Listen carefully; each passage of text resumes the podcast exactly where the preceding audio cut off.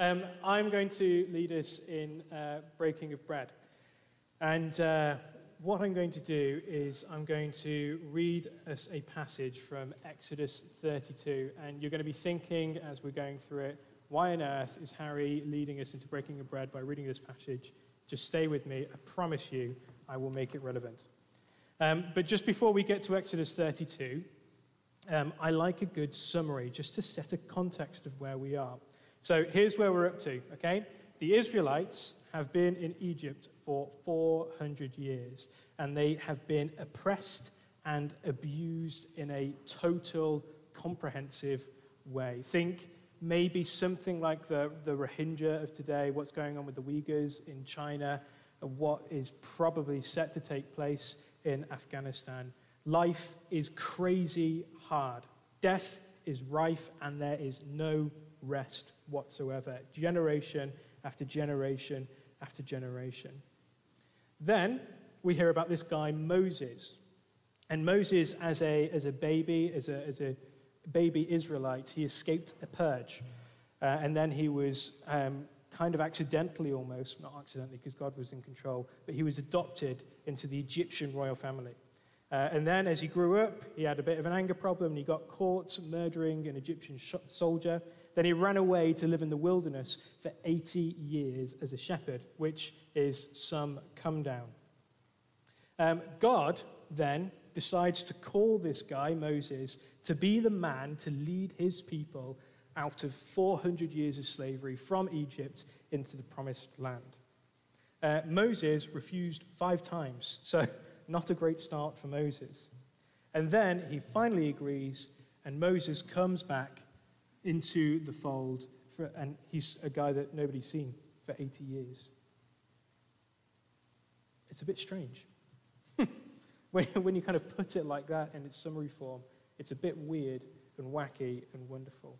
God has done nothing really that's visible for 400 years, and then he picks this guy that nobody's seen for 80 years, who doesn't even want to do the job to come and lead the Israelites out into the promised land. And these people, these Israelites, you know, they, have they've, they've been in Egypt for these 400 years. You know, they've, they've probably got some stories that they didn't have a Torah written down. They might know about Adam and Eve, the, the stories of Abraham and Isaac and Jacob and Joseph that were handed down through the generations. But really, it's probably been mixed around with all of the local Egyptian religion at the time. Remember, there's been no commandment as yet to worship God alone. And so this guy comes, Moses, to say, God is going to free them from their harsh slavery. And blow me down, that's exactly what God goes and does. And he doesn't do it in this sneaky, surreptitious way. He does it in a totally obvious hey, I'm not just real, but I'm going to totally and utterly humiliate all of the other Egyptian gods in the process. And he sends these seven plagues, which dramatically show God's sovereignty over and above all of the other Egyptian deities. And after the last plague, God he kills the firstborn of all of the Egyptians. The Israelites are finally released. But then they're chased down after Pharaoh changes his mind. They're stuck on the edge of the sea, and then there's this massive cinematic moment. Moses, by the power of God, parts the sea, and then they all get through the waters. The waters collapse, and the army dies, totally obliterated. Then, over the next three months, God provides water, He provides food, He saves the army from um, a big fight with the Amalekites, um, and He provides wisdom through Jethro when Moses is getting too caught up in the administration of this nation of people that He's looking after. Then they end up at the foot of Mount Sinai. And here, God descends spectacularly spectacularly. I mean, they will never have seen anything like this at all. It's a cloud of glory, of fire, earthquake, noise, the sense of might and power and dread would have just been palpable amongst all of the people. And God is there on this mountain, and He invites, when you read it, He invites all the people up to be there together with Him on top of this mountain. And uh, they're too scared. Rightly so. I think, when you, when you read what they're seeing, when they've never seen anything like that before. No, Moses, you go up, please. We're a bit too scared to come up. Uh, and some of the elders of the tribes, they go up as well. And when they come back, the only thing that they can describe is the color of the plinth that God was stood on at the time. They didn't have words to be able to describe what they were experiencing. Moses is up there for 40 days and 40 nights. God's revealing the plans for the tabernacle where he wants to dwell with the people. Um, but, but the Israelites, they're not used to this kind of time delay. And they're starting to get a bit on edge. Okay? Does this sound like an easy God to deal with? We feeling very comfortable about all of this? That brings us to Exodus 32. So I'm reading from the NASB. Now, when the people saw that Moses delayed to come down from the mountain, the people assembled around Aaron and said to him, Come, make us a God who will go before us. For this Moses, the man who brought us from the land of Egypt, we do not know what happened to him. Aaron said to them, Tear off the gold rings which are in the ears of your wives, your sons, and your daughters, and bring them to me. So all the people tore off the gold rings which were in their ears and brought them to Aaron. Then he took the gold from their hands and fashioned it with an engraving tool and made it into a cast metal calf. And they said, This is your God, Israel, who brought you up from the land of Egypt. Now, when Aaron saw this, he built an altar in front of it. And Aaron made a proclamation and said, Tomorrow shall be a feast to the Lord. So the next day, they got up early and offered burnt offerings and brought peace offerings, and the people sat down to eat and to drink and got up to engage in lewd behavior. So, this story is um, nice and relatable for us, isn't it? But here's the idea that is going on. Um, you've got this people, and they're saying, I don't know how to handle smoking mountain fire God, who calls our leader away for 40 days and 40 nights, and it seems like he is now gone. But you know what we do have categories for? Idols. Because these are gods that we can make and we can handle, and we know how to feed them, and we know how to throw parties for them as well. We know how to do this. This is normal for us. So they go and ask Aaron, Moses' brother and right hand man throughout all of the plague stuff before. They turn to him for help, and what does he do? He builds a golden calf. Now, some of you will know this already, but in, in Canaan, to the north of Sinai, where Abraham lived, and, and then also in Egypt, bull worship or gods that, that looked like bulls were quite normal. They were kind of a fertility god. It was very, very common. And so, what Aaron is doing here is he is reverting to type by creating this golden calf.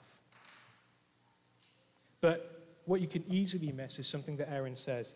And uh, we're back in um, Exodus 32. Now, when Aaron saw this, he built an altar in front of it, and Aaron made a proclamation and said, Tomorrow shall be a feast to the Lord. That is Yahweh.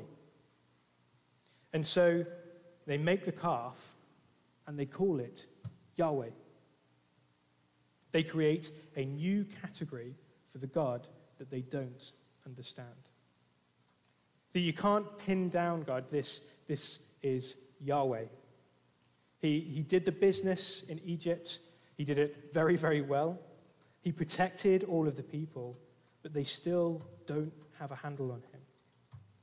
And this is the first time people make an idol in the Bible, and it's of people wanting to replace who God really is with some version of Yahweh that is more manageable. Ah, now, you see, I can work with this Yahweh, and, and I'll let this Yahweh be the one that leads us out of here. They become a spiritual community that tries to domesticate God in some way.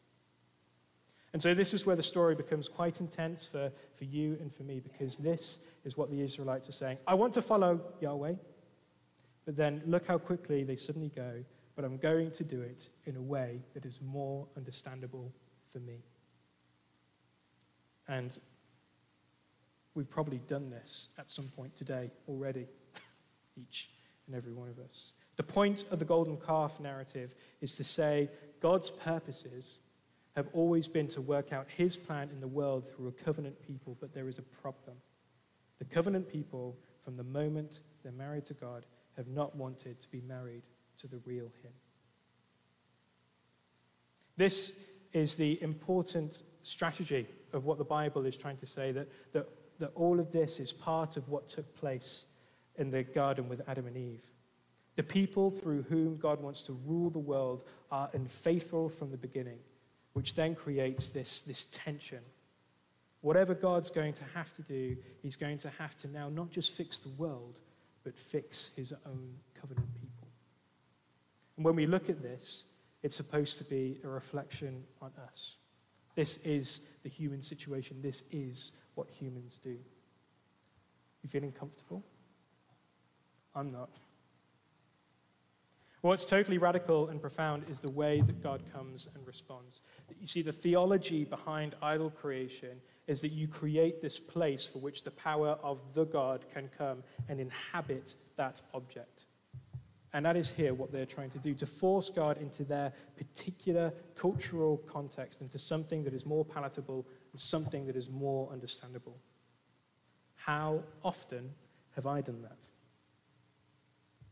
My experience, in particular, of suffering and hardship and trial and testing is so limited because of the era, era that I'm growing up in.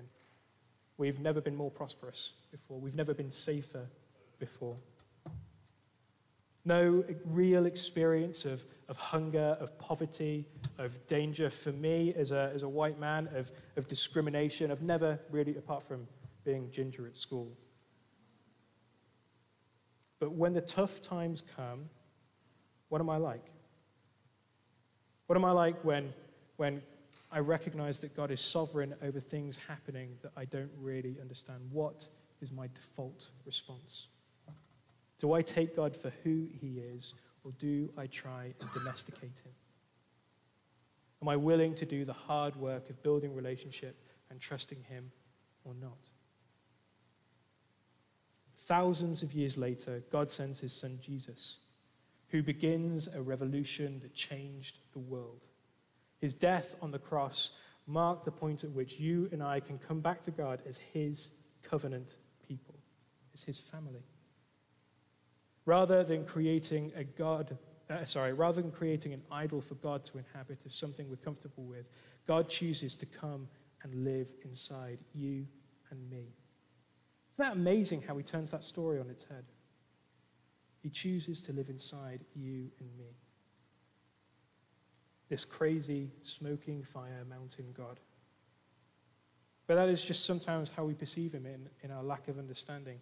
You know, the character of God is revealed by him just after the golden calf narrative. And he says he is compassionate and merciful, slow to anger, and abounding in faithfulness and truth. That is the most quoted verse in the whole Bible. And he lives inside you and me to bring renewal and restoration. And that's pretty incredible and pretty terrifying because I know what I'm like. You feeling comfortable? Each time we come and we take of Jesus in this amazing sacrament and this amazing sign, we remind ourselves about this that Jesus loves us irrevocably, irrevocably, totally, completely for who you are.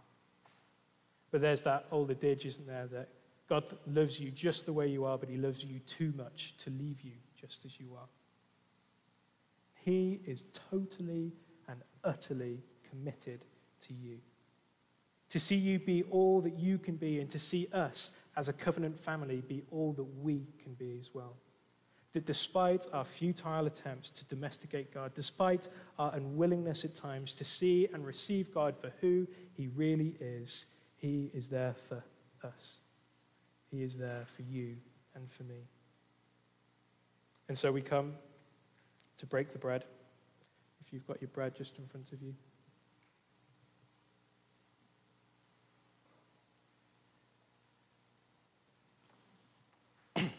We say, Father, thank you for this body that was broken. Thank you for the, the sacrifice of Jesus and for the way that you have made for us.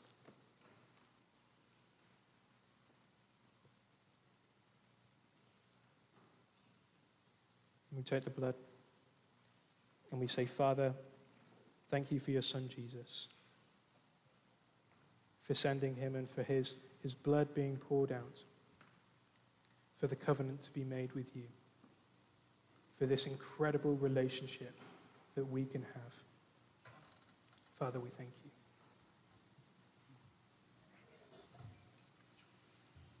you.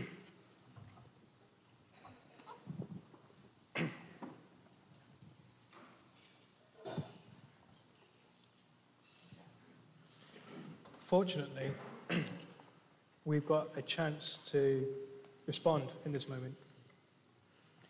We're going to give ourselves up in worship to God. Are we, are we willing to be a community of people that sees God for who he really is? A community that is willing to inhabit the uncomfortable place on the mountain of God. God is not interested in a half relationship to take it when you please, on your terms, in your own way. But as we worship Jesus now, let us just encourage you. You know, it's, it's all or nothing.